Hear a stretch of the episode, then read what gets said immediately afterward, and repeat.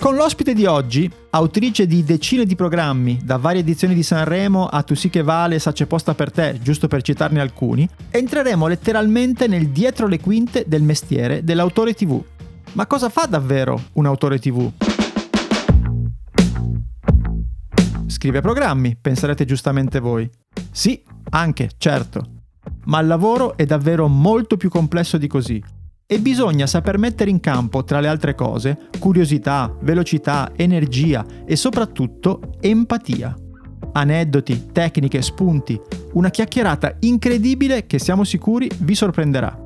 Io sono Federico Favot e io sono Edoardo Scognomiglio e siamo pronti ad hackerare la creatività di Barbara Cappi. Ciao Barbara, benvenuta. Oh, benvenuti Ciao. voi, benvenuti voi. Ma oh, che carica, oh. Questa è l'energia giusta, Top. questa è l'energia sì. giusta. È allora... peggio per voi, eh, vi, insomma, vi avviso, io sono una che se sono contenta di parlare di me... Eh... è giusto, è giusto.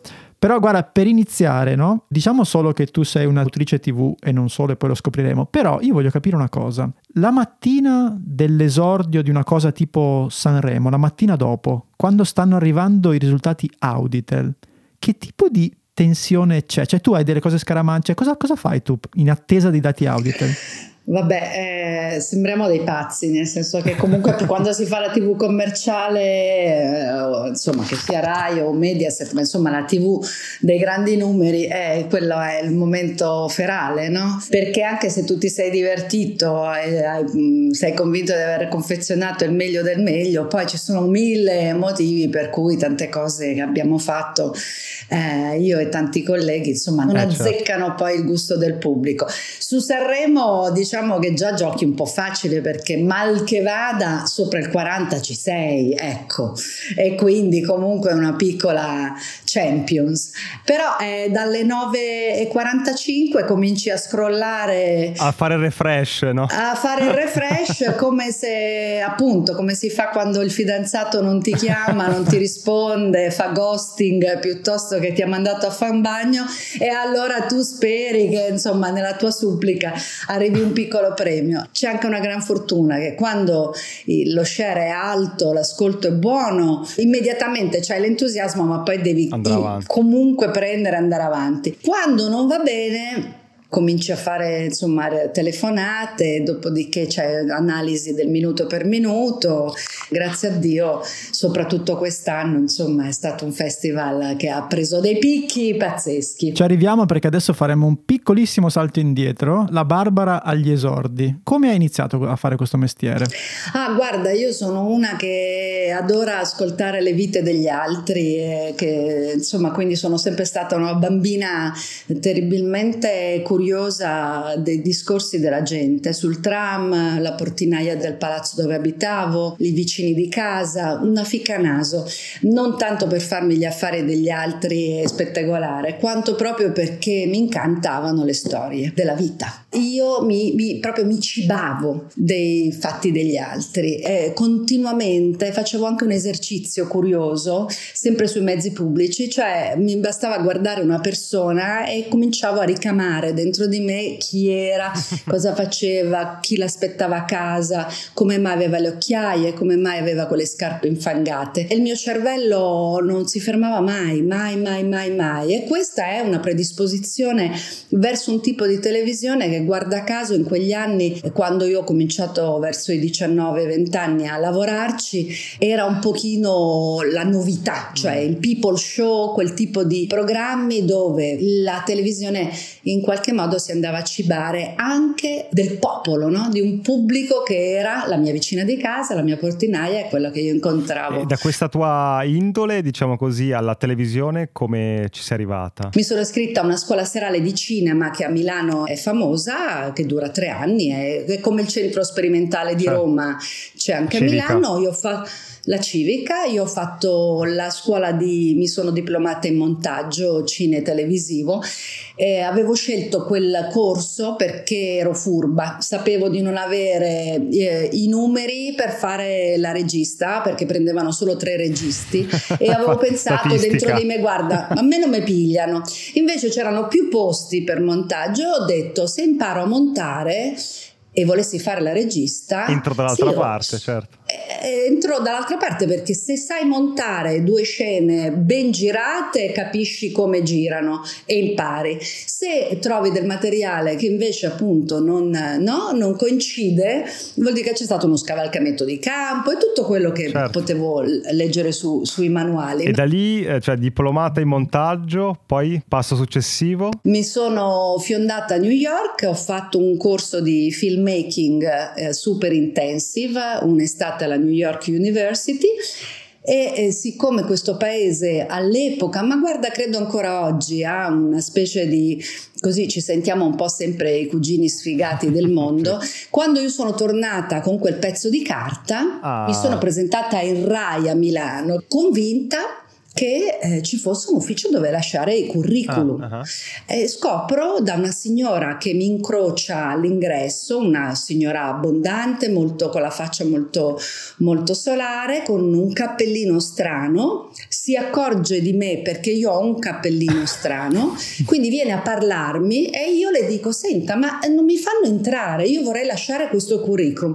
Questa signora mi, semplicemente me lo prende e mi dice mm, ci penso io, ah, sparisce. Ah, e tempo tre ore succede proprio quello che mia madre mi, mi, mi, chiama e mi dice Barbara c'è una signora che dice che chiama dalla RAI. Ammazza. io svengo eh, vado striscio fino al telefono e faccio tutte le corna tenevo la cornetta me lo ricordo con le corna proprio la tenevo su e mi dice senta il dottor Puntoni la vorrebbe incontrare. Quindi arrivo chiedo al dottor Puntoni e mi mandano alla direzione generale. Lui era il direttore generale della RAI di Milano, Corso Sempione, e lei era niente po' di meno che la sua segretaria. E io con questo cappellino Pensa che conservo ancora, entro e non so per quale motivo loro mi eh, danno, eh, dopo veramente nel giro di quattro ore, ri- faccio una serie di stanze e mi trovo con Enzo Biaggi a parlare del fatto che lui mi aveva scelto come regista del suo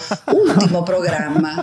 E era una regia ma facile. storia comunque. È assurda, è meravigliosa meravigliosa. Cioè, bellissima Io... per te, ma sembra scritta perché tutte le cose che coincidono, posto giusto, il momento giusto, no? Il cappello giusto. Il cappello, il cappello giusto. giusto. E da lì capisco anche nel giro di poco perché passo a fare anche un altro programma su Rai 2 dove mi avevano affidato dei video molto interessanti, si chiamava Moda, era un programma di Vittorio Corona e lì io comunque capivo che a me della televisione, intesa come della regia per la televisione, proprio non è che mi interessasse granché. Mm. Quando anche mi intrufolavo a vedere le, le regie delle dirette, eccetera, mi rendevo conto che davano gli stacchi, certo. che avevano, come dire, c'era un, una parte tecnica e c'era ben poca creatività. La creatività era in mano agli autori. Mm.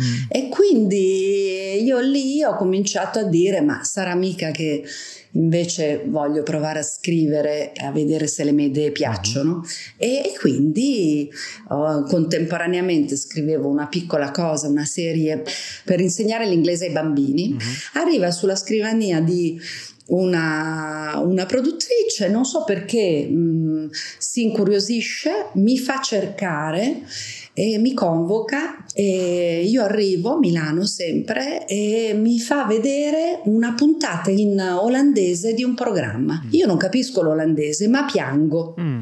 Perché piango? Perché eh, si vedevano delle persone, si intuiva che erano storie di, di, persone che si amavano ma in crisi e siccome io in quel momento avevo un fidanzato che mi aveva mollato, importantissimo per me e non tornava più, io mi sono immedesimata, quindi mentre vedevo questi mi dimentico che stavo lì per un colloquio di lavoro e comincio a rigarmi la faccia come una fontana.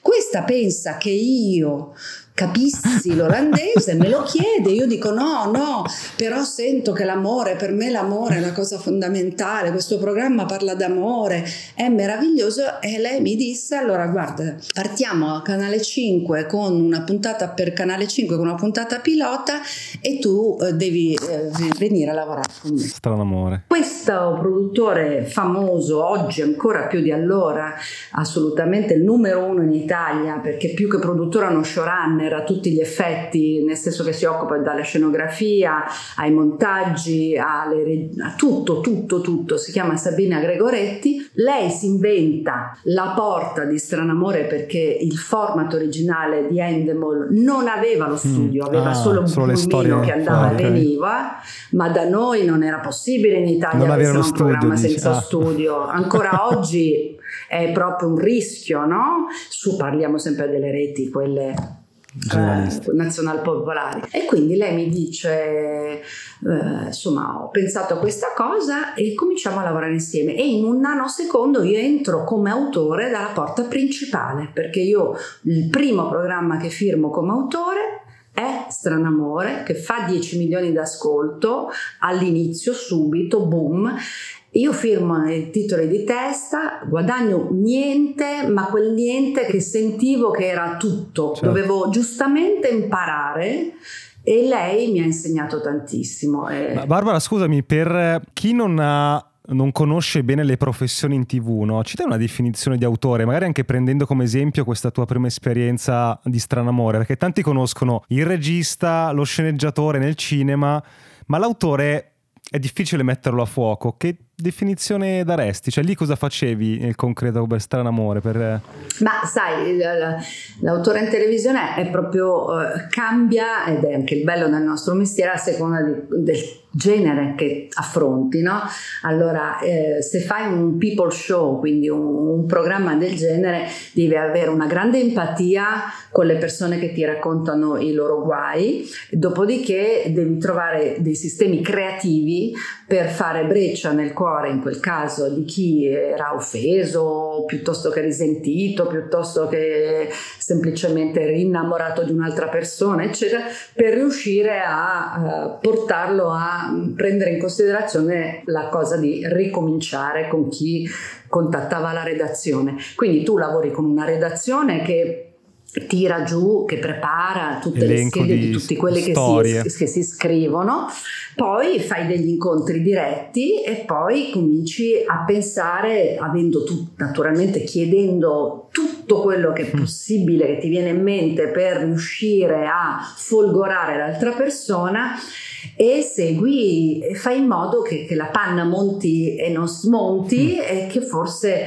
facciamo breccia nel, nel cuore di, di, di chi riceve. In quel caso non c'è una scrittura vera e propria, non c'è il copione, lo scrivi per il conduttore naturalmente, ma non, non, scrivi quello che devono dire loro, quello che devono dire loro lo metti in scena. E... Però sai cosa devi chiedergli, è che non è uno scherzo. Esattamente, comunque, no? lì c'erano due cose che scrivevamo, diciamo, che erano scritte autorialmente, che erano le sorprese d'amore, per cui due persone che si volevano gran bene, magari lui voleva dirle vuoi sposarmi piuttosto che lei voleva annunciare gli aspetta un bambino e questo dati questi due A vuole fare questo per B ma è una sorpresa d'amore eh, eh, questo era da inventare e questo mi è andato in soccorso la mia biografia. Io sono una romanticissima e tutta la vita eh, ho sempre più o meno obbligato i miei fidanzati a farmi sorprese d'amore e se loro non erano in grado me le autoscrivevo da sola e comunque ero altrettanto prodiga di sorprendere mm, i miei fidanzatini sempre, costantemente, doveva sempre essere una festa. Posso portarmi a casa un insegnamento? Cioè, me lo voglio annotare dicendolo, no? Della tua storia fin qui. Che uno pensa che per aver successo in un mestiere serva tanto la parte tecnica, no? Cioè, uno dice, per fare l'autore devi saper scrivere, devi conoscere probabilmente delle regole, devi aver letto dei manuali, eccetera. Fin qui ci hai detto che mi ci ritrovo tantissimo, che in realtà il, il punto di svolta, il tuo talento arrivava da cose tue personali che sei stata brava a incanalare lì, ma magari tante persone non ci fanno caso. Cioè il fatto di essere osservatrice dei regali dei tuoi fidanzati, è lì che hai fatto la differenza in questo programma, non tanto, ah, ho fatto il master in, no? È, è un più un invito che mi do anche a me stesso, no? Di pensare, invece di pensare alla tecnica, pensa magari dei talenti che hai che non sono codificati dal curriculum, che magari sono quelli che ti fanno fare la differenza, no? Certo, ma è veramente il 50%, forse anche uno zicchettino in più della mia fortuna, sta nel carattere e sta nel, nel, nel, mio essere sempre un po' sospesa tra le nuvole e quindi sempre un po' sognatrice, sempre un po' con l'immaginazione che si muove, ma anche con una voglia di ridere e di far ridere gli altri, che la gente a casa ha bisogno di dimenticare i cazzi loro e quindi lo,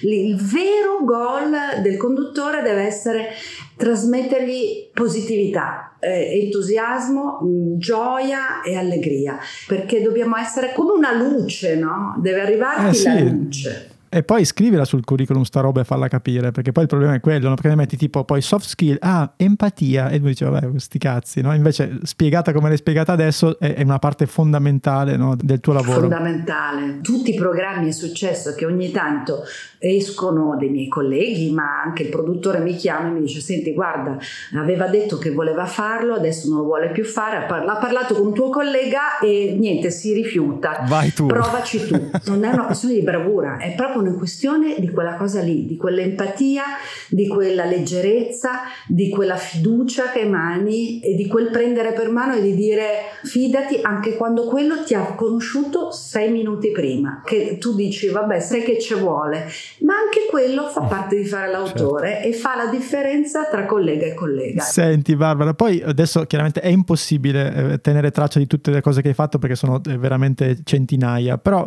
ci sono due macro capitoli che vorremmo ripercorrere con te. Uno è quando hai cominciato a collaborare con Maria De Filippi, no? E magari qui se ci dici al volo come ci sei arrivata e poi magari passiamo a capire come si scrive un programma e ne prendiamo uno ad esempio. Guarda, con Maria è eh, tipo la, la, la, la, storia più incredibile eh, che posso raccontarti. Eh, ancora, ma Sabri- come? Sì, questa, questa mi fa fare una gran brutta figura a me, eh. Senti che roba brutta che ho fatto. Allora, succede che questa Sabina Gregoretti, bravissima, eh, dopo dieci anni che lavoriamo insieme in quel di Colonia Monzese, producendo tantissimo per Canale 5, per Italia 1, insomma facendo delle cose veramente divertenti e pazzesche, a un certo punto si trasferisce a Roma e va a lavorare con eh, Maria De Filippi. Mi chiedono di, di andare di raggiungerle. Mi dicono perché non vieni anche tu.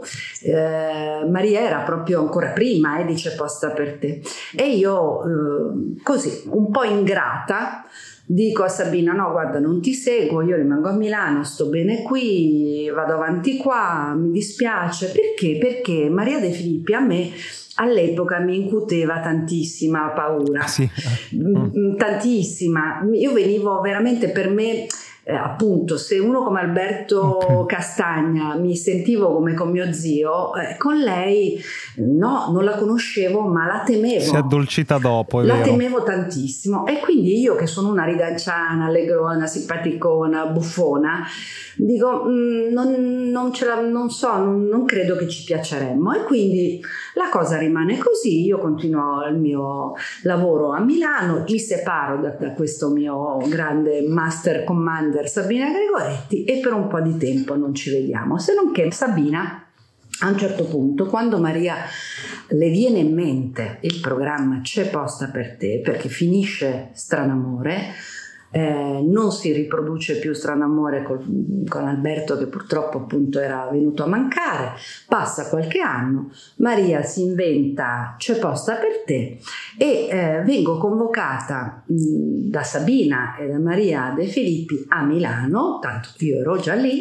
perché loro vengono per, mi sembra, TV Sorrisi, per il Telegatto, non so, per qualche cosa di eccezionale, mi danno un appuntamento in un albergo Sabina mi dice vieni che ti deve parlare, io vado, Maria ci racconta, si presenta, ci racconta il programma e io, ma non so come, soprattutto non so con quale faccia di tolla, la guardo serissima e le dico guarda, a me sembra proprio un un programma che non funzionerà mai. Sì. Oltretutto, ma dico, ma ti pare che tu metti una busta con un riquadrato dentro e mi racconta che si apre la lettone e si vedrà un non, era, non c'era ancora la scenografia, però si vedrà un riquadro con la faccia dell'altra persona lì. Io dico, guarda, mi sembra una cioè poi la faccia piccolina, sì, perché la facciamo piccolina io dico, guarda, ma con un muro davanti, due persone che si devono. Mi sembra proprio una cosa astrusa. Oltre al fatto, e le dico proprio paro paro, che tu non sei adatta. Perché scusami, questo è comunque un continuum di stranamore, cioè un altro modo per fare un, un programma d'amori e, e di crisi e tu sei fredda, tu fai paura alla gente, Alberto se li abbracciava, tu non abbracci nessuno, sei lì algida, anglosassone, eccetera. Guarda, mi dispiace, ma io ti faccio tanti auguri, ma io proprio mi alzo, saluto e ah. Beh, questi sono quei casi che o uno dice non voglio più vedere vita mia o poi scatenare l'effetto contrario in questi casi. La voglio questa qua che mi ha criticato. La, la cosa incredibile che Maria racconta sempre eh, è che lei il giorno dopo in aeroporto dice a Sabina Gregoretti ci avrà mica ragione quella lì. Io non lo voglio più fare. Ah, eh, io ho paura. No, no, metti che quella c'ha ragione quella che ero io e che Sabina mi aveva insegnato tutto nella vita, quindi Sabina era furiosa con me. Sabina dice: Guarda, quella lasciala perdere, fregatene. Adesso però noi torniamo a Roma, la pilota la facciamo perché io ci credo, lo farai benissimo, è il tuo programma, te lo sei studiato a puntino, andrà tutto bene. E così è andata, è andato in onda, ha fatto subito ah, ah, un ascolto okay. ottimissimo e, e, dopo credo ma forse un paio d'anni, mi arriva una telefonata di Maria che mi dice allora, ti sei decisa o c'hai ancora delle patturnie per cui non vieni a lavorare con me? Vedi però, non ha chiuso la porta, vedi? Geniale, lei, ma lei, tu capisci appunto, lì vedi la, la certo. grandiosità di una persona perché io a una stronza che mai vista, con i denti storti, come sono io che arrivo e le, e, le, e le, e le metto la tomba su.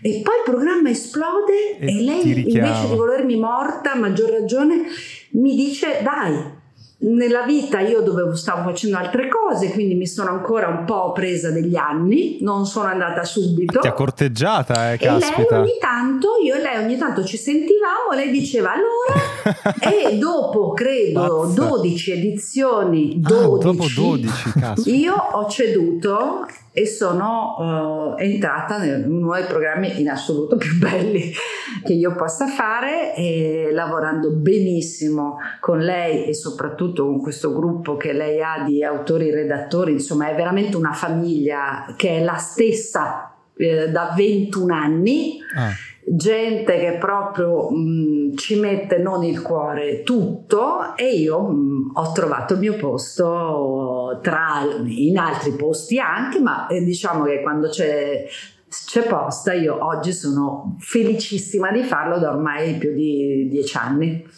E sono molto grata soprattutto Ciao, interrompiamo la puntata per ricordarti che se vuoi puoi sostenere Hacking Creativity cliccando sul link Buy Me a Coffee che trovi in descrizione. Puoi scegliere tra una donazione e una tantum, tre livelli di abbonamento con tante cose in cambio e gli extra che sono delle consulenze uno a uno con noi. Ma lo so cosa stai pensando, perché dovrei farlo? Uno, perché questo podcast vuole crescere sempre di più, ma a vari costi, quindi per tenere accesa la macchina e fare ancora più puntate abbiamo bisogno del tuo supporto. Due, se ti abboni hai qualcosa in cambio, dal canale Telegram riservato dove trovi nuovi link, backstage e un contatto diretto con noi, fino a partecipare a una registrazione dal vivo via Zoom di una nostra puntata di link e ricevere in anteprima i format su cui stiamo lavorando. 3. Se anche una volta soltanto ascoltando il nostro podcast ti è venuta in mente un'idea, hai trovato una dritta che ti ha svoltato un lavoro, beh è un buon motivo per far continuare questo progetto perché prima o poi ti darà ancora qualcosa di utile. Insomma, clicca il link in descrizione, trovi tutte le combinazioni che abbiamo pensato per supportarci e intanto grazie. Torniamo alla puntata. Ci apri un po' la porticina di questa stanza? Dice posta? Eh? Sì, della, della, parte ovviamente degli autori, no? Che cosa ci immaginiamo? Come, succe- come si divide? Come... Tu devi pensare che un programma del genere è, ha un'organizzazione che insomma è, è, come una task force che lavora, lavorano macchina. 365 giorni all'anno, togliamone 8, giusto le feste comandate, ma insomma tutti gli altri, la redazione è aperta. La redazione aperta quando va in onda addirittura mentre va in onda e passa il serpentone con eh, il fax eh, piuttosto che il, insomma, l'indirizzo per scrivere la propria storia, c'è gente che lavora anche la sera stessa della messa in onda e raccoglie le richieste. Devi archiviarle, sono... devi valutarle. Vengono valutate tutte, le... cioè una, veramente una folta redazione, ognuno con la propria specifica, ricontattano, leggono eh, l'oggetto della chiamata, ricontattano se rientra nei parametri delle cose che, che Maria di solito è interessata a fare. Sì fanno una scheda det- dettagliatissima.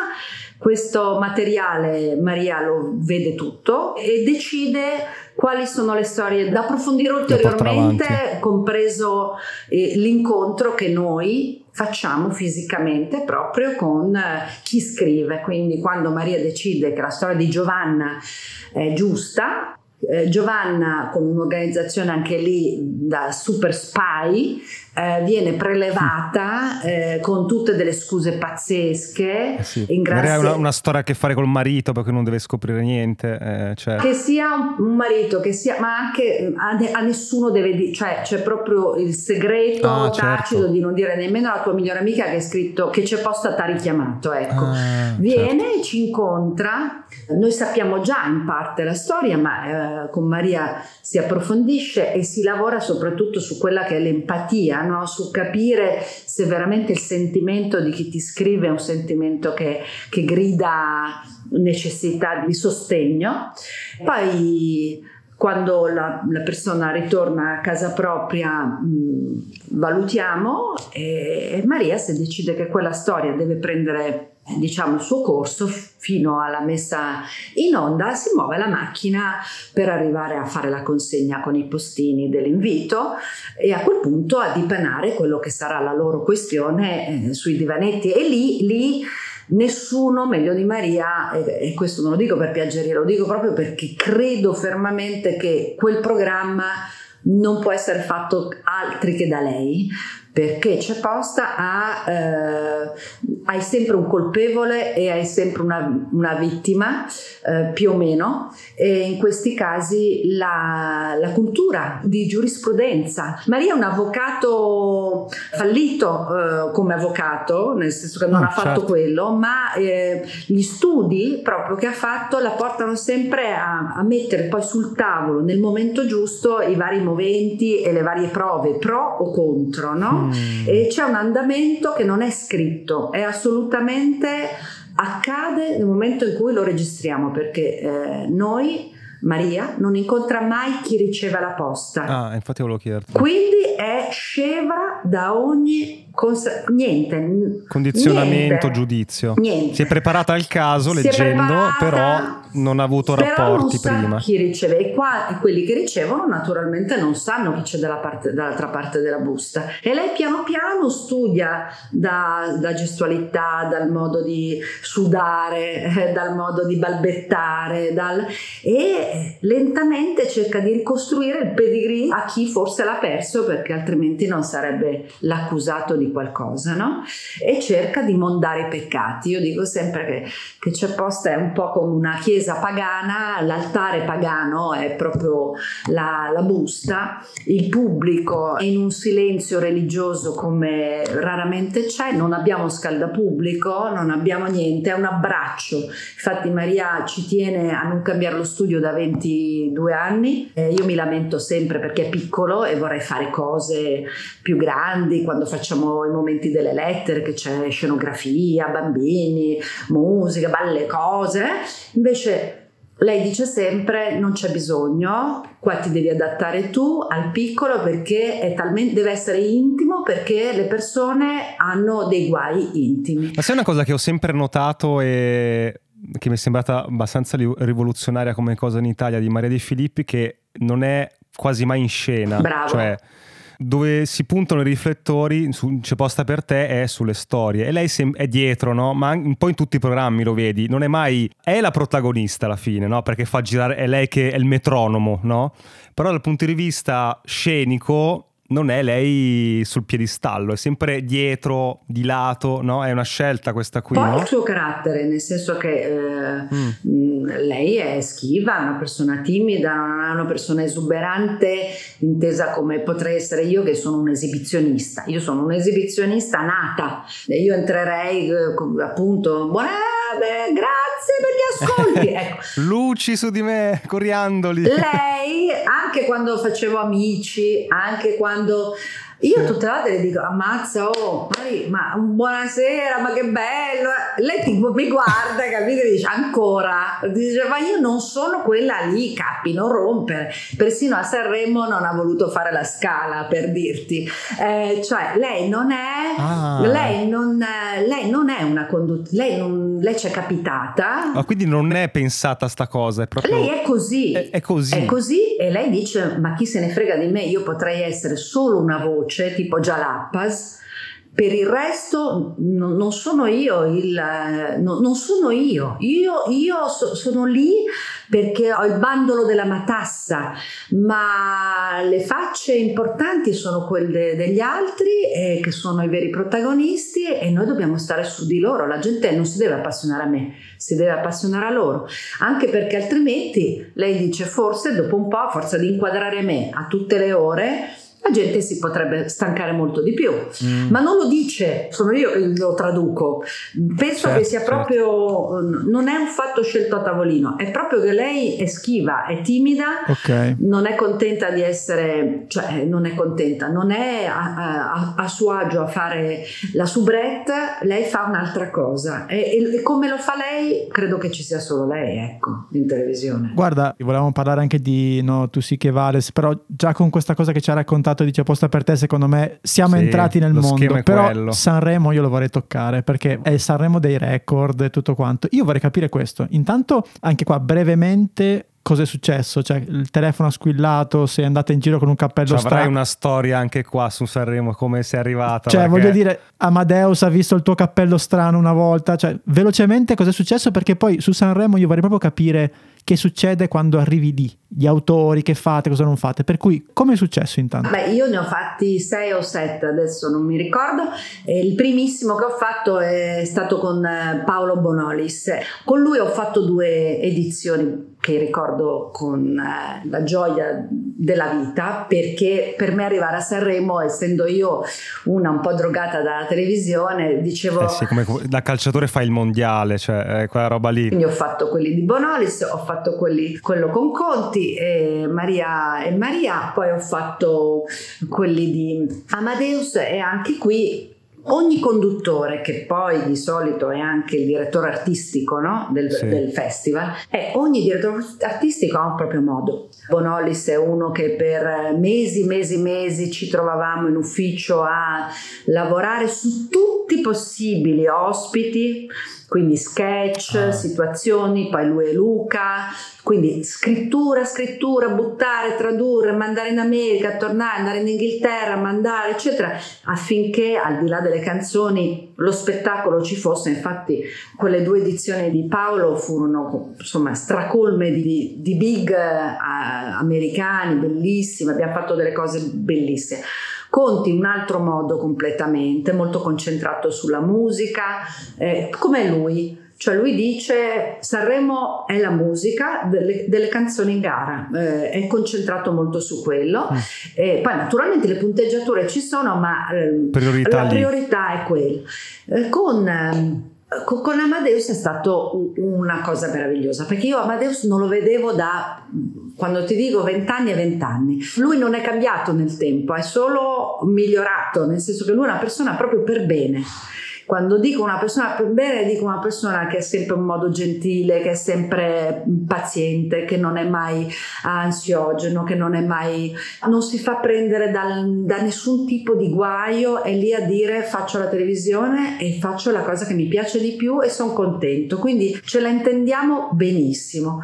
Il gruppo di lavoro di questi tre anni è sempre stato lo stesso, c'è stata una piccola defezione tra... Quanti autori per capire su Sanremo quante persone ci sono? Siamo partiti in tanti, invece il secondo anno lui ha deciso che potevamo essere un po' meno, quindi eh, siamo rimasti in sei e adesso siamo in sei, eh, sei il secondo anno, sei il terzo anno e grazie a Dio i prossimi due anni se tutto va bene. Un botto di lavoro perché eh. come ci si divide tra i sei autori? Cioè t- tutti insieme fanno le stesse cose, ognuno prende un pezzettino? Come... No, no, no, c'è un, un, autore che è dedicato alla scaletta. La scaletta ah, significa okay. la fa Amadeus insieme a tutti noi, però è quello che poi nella la compila, è, al, è, dettagliata al secondo per tutti i reparti mm. e poi soprattutto in diretta è quello che ti morde il polpaccio se vai fuori di due minuti. Quello che fa i gesti dietro di che... solito, che si dice è quello lì, ok, è chiaro. Quindi c'è l'uomo della scaletta eh, che è un bravissimo autore che si chiama eh, Ludovico, che è un, tra l'altro un interno Rai bravissimo. Poi c'è un autore che si occupa insieme ad Amadeus eh, dei pezzi di, della gara ok? Quindi okay. insieme ad Amadeus. Raccontare le canzoni, quindi più vicino al... No, no, è proprio nella preparazione, quindi si ascoltano i pezzi ah, che arrivano, ah, nella selezione, eccetera, ah, eccetera. Okay, certo. Nella selezione, eccetera. Comunque è un'interfaccia importante ed è lo stesso autore che poi segue le canzoni durante le prove. Okay. Eh, quindi lui è sempre in teatro, eh, non, è, non è praticamente mai su. Poi ci sono due autori che sono proprio quelli che normalmente seguono Amadeus su altri programmi e che sono la, il copione, l'interfaccia e, e, quindi sono proprio durante la diretta stanno, stanno lì, durante la diretta certo. sono lì a parlare con lui e lui con loro, ok? E a, e a, passargli i cartoncini, a ricordargli cosa c'è un momento dopo, se c'è un cambio di scaletta, informarlo con molta chiarezza, molta tranquillità. Anche loro sono super tranquilli, gente che ride, noi, noi ridiamo no... molto là dietro. E poi ci sono, eh, in questo caso, in questo gruppo, ci sono io e, e un altro autore che ci occupiamo di tutte le parole che vengono dette sul palco quando non si canta e degli ospiti in generale. Quindi c'è gli incontri, gli accordi, il cosa vorresti fare, il, cerchiamo di trovare il modo migliore e con alcuni artisti ti trovi a lavorare anche due mesi prima, con altri anche tre ore prima. Si prova e riprova, deve naturalmente passa al vaglio tutto di ama, ama vaglia tutto con molta tranquillità, che tu vada in albergo, che tu vada, lo raggiunga giù, che a un certo punto si fa, insomma c'è sempre un momento in cui ti chiama per capire il tuo andamento del materiale che stai preparando ti raddrizza se non gli sconfiffera, ma è sempre molto rispettoso, non, non, tanto del lavoro autoriale, quanto di quello che si sente di fare l'ospite. Lui dice.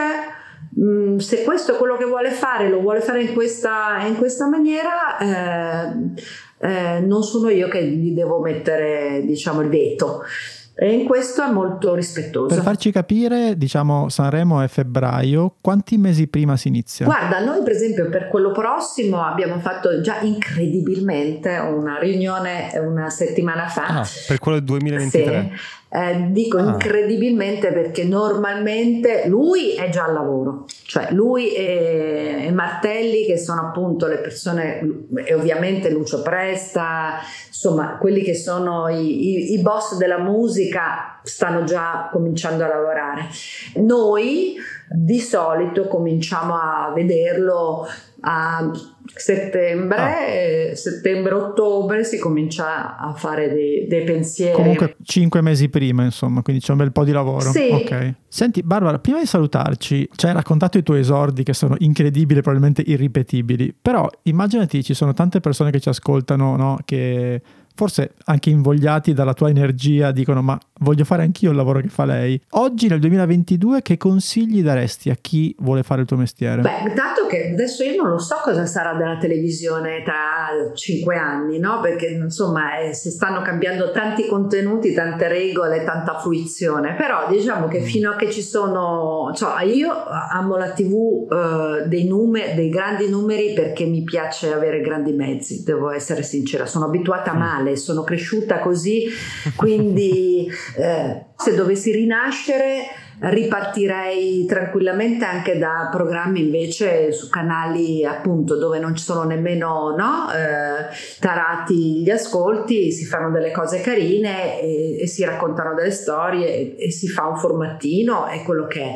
Io penso veramente che questo è un lavoro che ogni tre mesi hai la fortuna di cambiare titolo, spesso gruppo di lavoro e spesso conduttore. Questo cosa significa? Significa che non ti siedi mai, che vivi sempre un po' sulla brace ah, e questo per me, a me serve. Io vivo tutte le mattine con la paura che beccheranno che non sono capace tutti i giorni della mia vita mi addormento pensando ma io morissi stanotte invece che domani ho la riunione che mi viene un'ansia, un'angoscia ma l'ansia e l'angoscia è, è proprio solo intima no? di eh, che si possa rompere. sfida.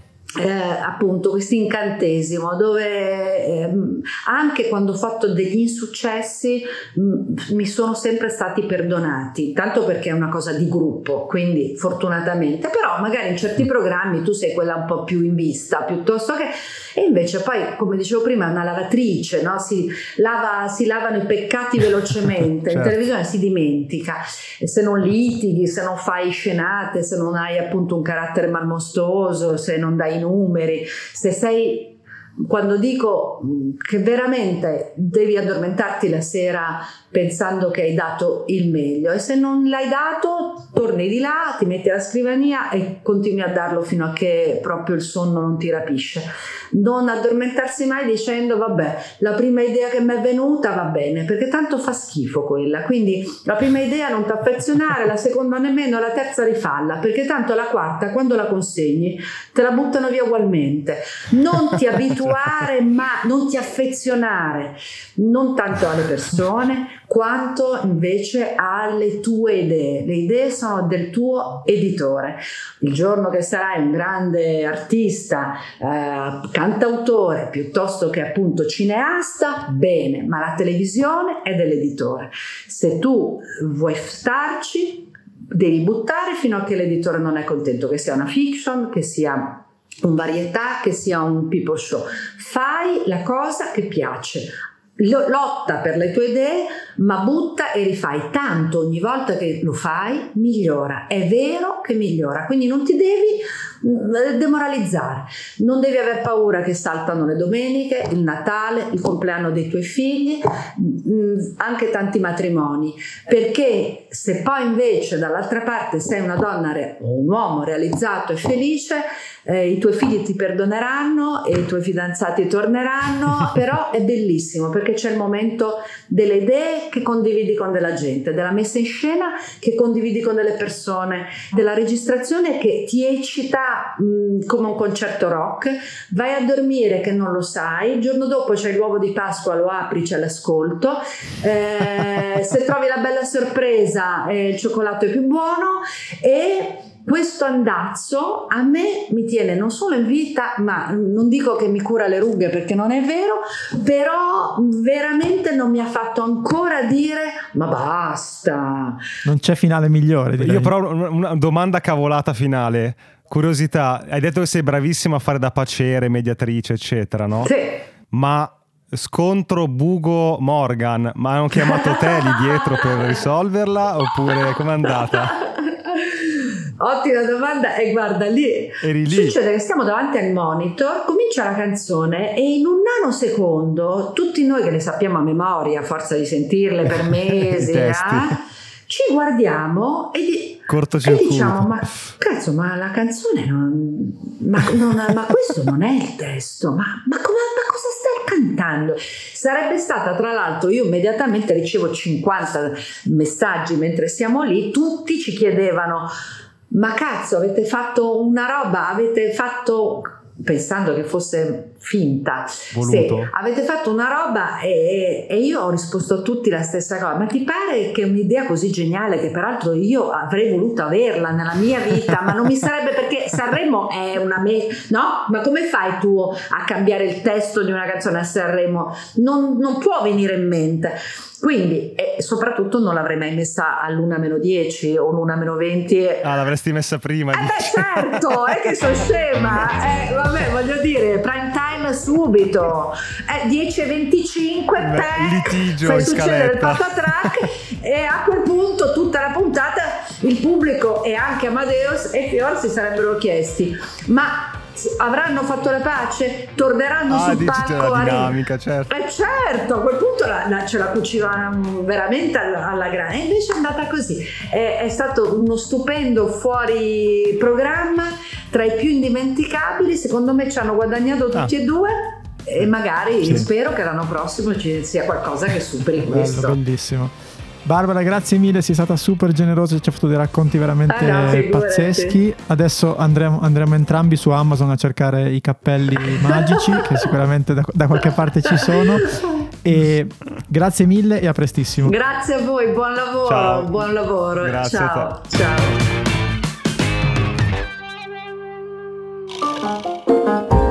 La puntata è finita e adesso cosa puoi fare? Beh, due cose. Uno, iscriverti ai nostri appunti. Trovi il link in descrizione per ricevere la nostra newsletter con tutti i link di cui abbiamo parlato, belli ordinati, così puoi leggerli in tranquillità e approfondirli. E due, puoi fare un giro sul nostro canale di Buy Me a Coffee. Se vuoi sostenere il nostro podcast trovi tante modalità, dall'abbonamento alla donazione one shot, agli extra. Quindi clicca il link, valuta se c'è qualcosa che ti interessa e intanto grazie per il tuo supporto.